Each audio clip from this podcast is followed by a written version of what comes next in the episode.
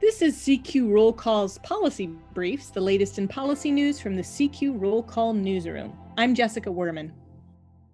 First, Joe Biden introduced the framework for his $2 trillion infrastructure bill. Then Senate Republicans countered with their own 568 billion plan.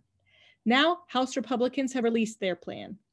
The group, led by House Transportation and Infrastructure Committee ranking Republican Sam Graves, released Wednesday a 400 billion five-year authorization of highway, transit, and safety programs. It's their opening bid as the House edges closer to taking up Biden's $2 trillion infrastructure proposal.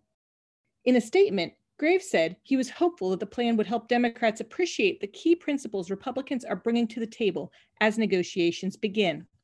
The bill includes long held Republican priorities, such as streamlining the regulatory process to speed up projects and reduce costs, and it focuses heavily on rural communities. It would, for example, establish a new Office of Rural Investment within the Department of Transportation.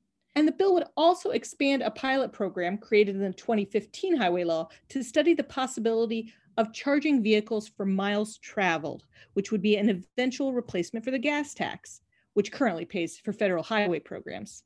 The Republican bill comes as the committee's chairman, Peter DeFazio, a Democrat from Oregon, acknowledges that a markup of the highway bill won't come this month, in part because committee staff must review some $14.9 billion worth of proposed earmarks. Soon, he said last week, when asked about the timing of that markup, acknowledging it would not be before Memorial Day.